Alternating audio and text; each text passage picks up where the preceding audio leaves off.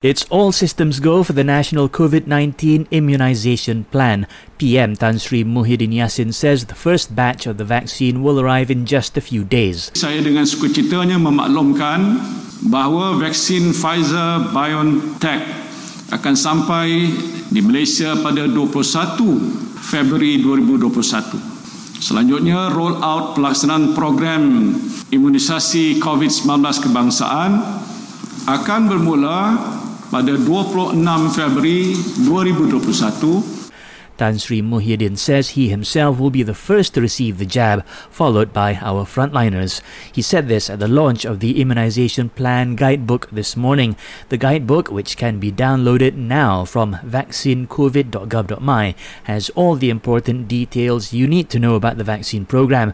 This includes the types of vaccines Malaysia has purchased, how to register to receive the jabs, and how the immunization will be carried out. With all the details spelled out, the PM is urging Malaysians not to delay once registration begins. Jangan berlengah-lengah untuk mendaftar bagi mendapatkan vaksin.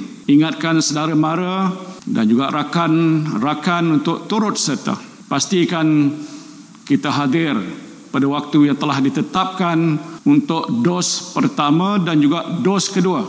Kerana apabila diri kita dilindungi, kita juga dapat melindungi yang lain terutamanya orang yang. The first phase of the vaccination drive will continue until April. It'll be followed by the high risk group, including the elderly and those with chronic medical conditions, who will get their jabs between April and August. The rest of the population can start receiving their vaccines from May. The vaccine is free and not compulsory, although all Malaysians are urged to get immunized.